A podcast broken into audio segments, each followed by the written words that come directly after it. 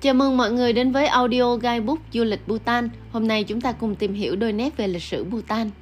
Bhutan là một quốc gia trẻ trên vùng Himalaya nhưng lại có bề dày lịch sử rất lâu đời nếu chúng ta nhìn tổng thể bức tranh lãnh thổ các quốc gia vùng núi tuyết. Trước khi hòa mình vào thế giới phương Tây với câu chuyện về tổng hạnh phúc quốc gia độc nhất vô nhị của mình, Bhutan là một quốc gia hẻo lánh, xa tầm mắt tò mò và được nhiều người nghe đến với những cái tên khác nhau. Bhutan là cách mà người Anh đã gọi cho một vùng đất có tên gọi là Bhutan. Theo nhiều giai đoạn lịch sử khác nhau thì tên gọi của Bhutan cũng có sự khác biệt. Sự khác biệt ấy xuất phát từ việc thiếu hụt tư liệu để nghiên cứu, mà nguyên nhân là do lửa đã thiêu rụi các giòn lưu trữ văn khố quốc gia trong giai đoạn mà vương quốc mới hình thành. Dù thế nào thì chúng ta cũng có những ghi chép của người Anh, của các quốc gia láng giềng và văn khố Tây Tạng, cũng như các tư liệu trong các tu viện cổ của Bhutan để làm nguồn so sánh và đối chiếu. Bhutan trong tiếng Tạng chỉ đơn thuần là vùng đất phía nam Tây Tạng và các sử liệu Trung Hoa đã từng ghi chép về vùng đất này dưới tên gọi là Bất Đan Quốc. Và bây giờ, chúng ta hãy cùng quay ngược dòng lịch sử để hi- hiểu thêm về các tên gọi Bhutan khác nữa nhé. Mặc dù không có từ nguyên chính xác của Bhutan, theo ghi chép, Bhutan được cho rằng phiên âm từ tiếng Phạn Bhutanta, nghĩa là cuối Tây Tạng, chỉ vị trí địa lý của Bhutan ở cực nam của Tây Tạng. Một số người nói rằng đó là từ tiếng Phạn Bhutan, có nghĩa là vùng đất cao. Điều này cũng đúng do vị trí địa lý tự nhiên của Bhutan bao gồm phần lớn là những ngọn núi cao và dốc được bao quanh bởi một mạng lưới sông ngòi nước chảy xiết. Vậy sự phát triển của các tên Vào thời cổ đại, Bhutan được gọi là Khomon, có nghĩa là vùng đất bóng tối phía nam. Khô có nghĩa là phía nam, nằm ở phía nam Tây Tạng và Mon có nghĩa là bóng tối, bởi vì việc thực hành Phật giáo không phát triển mạnh ở Bhutan như ở Tây Tạng và Ấn Độ thời như thời bấy giờ và do đó người dân chìm trong bóng tối, không có ánh sáng của tôn giáo. Cho đến khi Đức Liên Hoa Sinh hay còn gọi là Guru Padma Sambhava hay Guru Rinpoche lần đầu tiên giới thiệu Phật giáo vào thế kỷ thứ 8. Mọi người được thực hành đạo Bụt, một tôn giáo tôn thờ tất cả các dạng tự nhiên, tàn tích của Phật giáo lúc đó vẫn còn rõ ràng ở một số ngôi làng xa xôi trong nước. Bhutan còn được gọi là Homonkaju, có nghĩa là nước môn phía nam có 4 điểm vào. Với địa hình dốc và những cánh rừng rậm rạp bị côn trùng và động, nhập, động vật xâm nhập, khi đó việc nhập cảnh vào Bhutan rất khó khăn đối với du khách và thương nhân. Chỉ có 4 điểm là Trung Samkha ở phía đông, Dalinka ở phía tây, Basakha ở phía nam và Takshekha ở phía bắc. Do có phạm vi khí hậu và địa hình rộng, hệ thực vật và động vật có sẵn ở Bhutan luôn vô cùng phong phú. Những người Tây Tạng là một trong hai quốc gia giao thương mật thiết với Bhutan trong quá khứ, nhận thấy Bhutan rất giàu dược liệu. Họ đặt tên quốc gia là Ho Chong Men Chong, có nghĩa là vùng đất phương Nam của các loài thảo dược quý. Ý nghĩa của men là thuốc. Cái tên này có thể không được phổ biến rộng rãi, cũng như cái tên Bhutan, nhưng quốc gia này hiện vẫn là một điểm hấp dẫn về đa dạng sinh học cho các loài động thực vật do các nỗ lực bảo tồn của chính phủ Bhutan. Và có lẽ rõ ràng nhất nhưng ít được biết đến nhất phải là cái tên Shenhen Kaipai Chong, như một tên gọi khác của đất nước không giáp biển. Trong tiếng Dzongkha, quốc ngữ của Bhutan, Senden dùng để chỉ cây bách. Cây bách được tìm thấy trên khắp đất nước. Vì vậy, đất được bao phủ bởi cây bách là một trong cái tên được gọi của Bhutan. Một tên thay thế cho Bhutan trong danh sách à, lịch sử tên này và được phổ biến khá rộng rãi trong ngôn ngữ hàng ngày của người Bhutan và các hình thức diễn đạt trong văn học là Rokyu, có nghĩa là vùng đất của rồng sấm và Rukwakap, có nghĩa là đất nước rồng sấm. Đây là một cái tên mang đậm chất tâm linh. Lịch sử cho rằng từ rất có nguồn gốc đầu tiên ở Tây Tạng. Sangba Geyre, một thiền sư nổi tiếng và là tổ tiên của người cha sáng lập Bhutan, đã đến thăm làng Nam Hasa, Tây Tạng để thiết lập một trung tâm tâm linh. Trong chuyến thăm đó của mình, Sangpa được cho là đã nhìn thấy 9 con rồng bay đi gây ra một tiếng sấm nổ vang trên bầu trời. Khi anh ta đến gần chúng, kèm theo đó là những cơn mưa hoa sặc sỡ, sắc màu.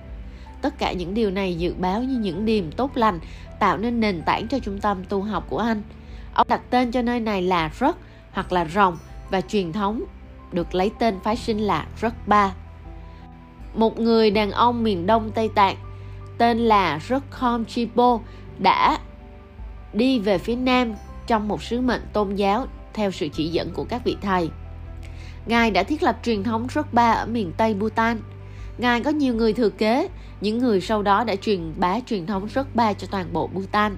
Do đó, các nhà sử học địa phương cho rằng Bhutan được gọi là Rukyu và dân tộc Bhutan là Rukpa.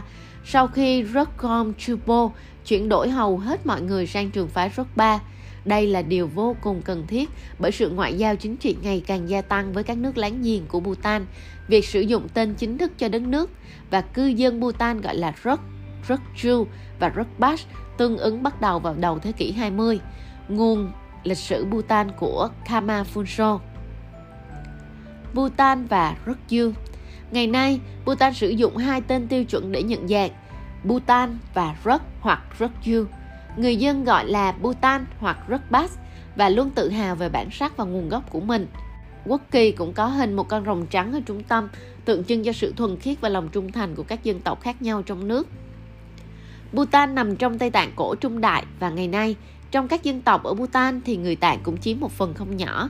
Chúng ta cùng tìm hiểu thêm về Tây Tạng để có cái nhìn sâu sắc hơn về đất nước Bhutan nhé. Trong suốt chiều dài lịch sử vùng Himalaya, Tây Tạng tồn tại với tư cách là một đế quốc mà quốc gia láng giềng là Trung Quốc phải e dè. Thậm chí, vua nhà Đường đã phải gả công chúa Văn Thành cho Tạng Vương tùng tán cánh bố để hòng làm yên bờ cõi phía Tây Bắc. Thời kỳ văn minh tượng hùng đến triều đại Giác Lung đã định hình nên bản sắc Tây Tạng và đến thế kỷ thứ bảy, đế quốc thổ phồn đã cai quản một vùng đất rộng lớn, hầu như toàn bộ Himalaya, phía Tây kéo dài tận vùng Kashmir và cả Tajikistan ngày nay, phía nam đến lãnh thổ Đại Lý, nay là Vân Nam, Trung Quốc. Hùng mạnh là thế, nhưng đến thế kỷ 13 thì sự phân biệt diễn ra một cách không sao khống chế được. Kết quả là sự cắt cứ của các bộ tộc trên toàn lãnh thổ. Đến khi đế quốc Mông Nguyên ra đời thì Tây Tạng lại càng biến động. Càng về sau, cùng thời Minh Thanh của Trung Quốc thì vùng đất này đã có những ban giao hết sức phức tạp mà cuối cùng thì chỉ còn lãnh thổ tự trị như ngày nay. Nói như vậy để chúng ta thấy rằng vùng Nam Tạng cũng cùng chung những diễn biến lịch sử, chỉ có điều một chương khác đã ra đời và cho đến nay là quốc gia duy nhất có được, có được nền độc lập trong lãnh thổ Tây Tạng cổ Trung Đại, đó chính là Vương quốc Bhutan. Đầu thế kỷ thứ 17, một lạt ma đã đào thoát khỏi sự khủng bố tông phái trong triều đình Tây Tạng thời bấy giờ. Ông đã di trú sang phía Nam, tập trung các thủ lĩnh của Thái ấp và các bộ tộc, vận động họ cùng liên minh chống lại sự đàn áp từ phía Tây Tạng, vốn lũng đoạn do sự sụp đổ của triều Nguyên.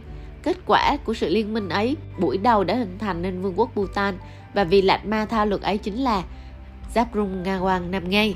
Triều đại thống nhất đầu tiên ra đời với tên gọi là Rukdesi, mà người thiết lập chính là Zabrung Rinpoche, tồn tại 54 đời hoàng đế. Đến thế kỷ 20, sau những sự kiện lắc léo giữa công ty Đông Ấn và nhà cầm quyền Ấn Độ, một thủ lĩnh vùng trong xa là Ugen Quan Trất đã nhanh chóng liên minh các lực lượng dẹp yên cuộc nội chiến nhằm bảo toàn sự thống nhất của Bhutan. Ông đã suy cử như là nhà lãnh tụ của một quốc gia và chính phủ Anh đã ký hiệp ước Bunaka công nhận chính phủ này. Như vậy, từ năm 1907 mà chính thức là năm 1910, vương triều thứ hai được thiết lập và tồn tại đến ngày nay. Bhutan là quốc gia đầu tiên công nhận nền độc lập của Ấn Độ. Thay vào đó, Ấn Độ có trách nhiệm quốc phòng, đối ngoại và chi viện trợ hàng năm. Năm 1953, quan chức đệ tam Jigme Doji đã thành lập quốc hội gồm 130 thành viên. Năm 1965, ông cho thành lập Hội đồng Cố vấn Hoàng gia và năm 1968, nội các ra đời. Đây là những cố gắng vô cùng lớn lao nhằm dân chủ hóa và đưa Bhutan đi kịp với xu thế hiện đại. Năm 1974, Bhutan chính thức trở thành thành viên của Liên Hiệp Quốc sau 3 năm tham gia với vai trò quan sát viên.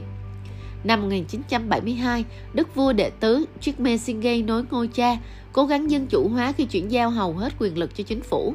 Năm 1999, lệnh cấm Internet và truyền hình được dỡ bỏ.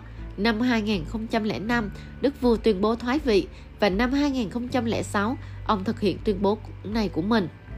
Bầu cử nghị viện diễn ra năm 2007, đến ngày 6 tháng 11 năm 2008, đức vua thứ năm triều quan chức là Chikme Khesa Namgyel quan chức chính thức đăng cơ tại Bunakhazon. Đức vua đệ ngũ là người có học thức cao, đã từng học tại Boston và Oxford. Ngài là quốc vương được tôn kính về trí tuệ, phẩm chất và cả sự bình dị. Bhutan theo chế độ quân chủ lập hiến với một chính phủ dân chủ và trong sạch. Các đảng phái được phép thành lập và hoạt động trong khuôn khổ của hiến pháp. Bhutan xây dựng cho mình một quốc gia với sự kết hợp giữa thế quyền gồm hoàng gia và chính phủ nội các, cùng với chế độ tăng lữ giáo quyền, đức vua, Chekhembo hay còn gọi là Đức Pháp Vương và Thủ tướng là ba biểu tượng của nhà nước và nhân dân Bhutan.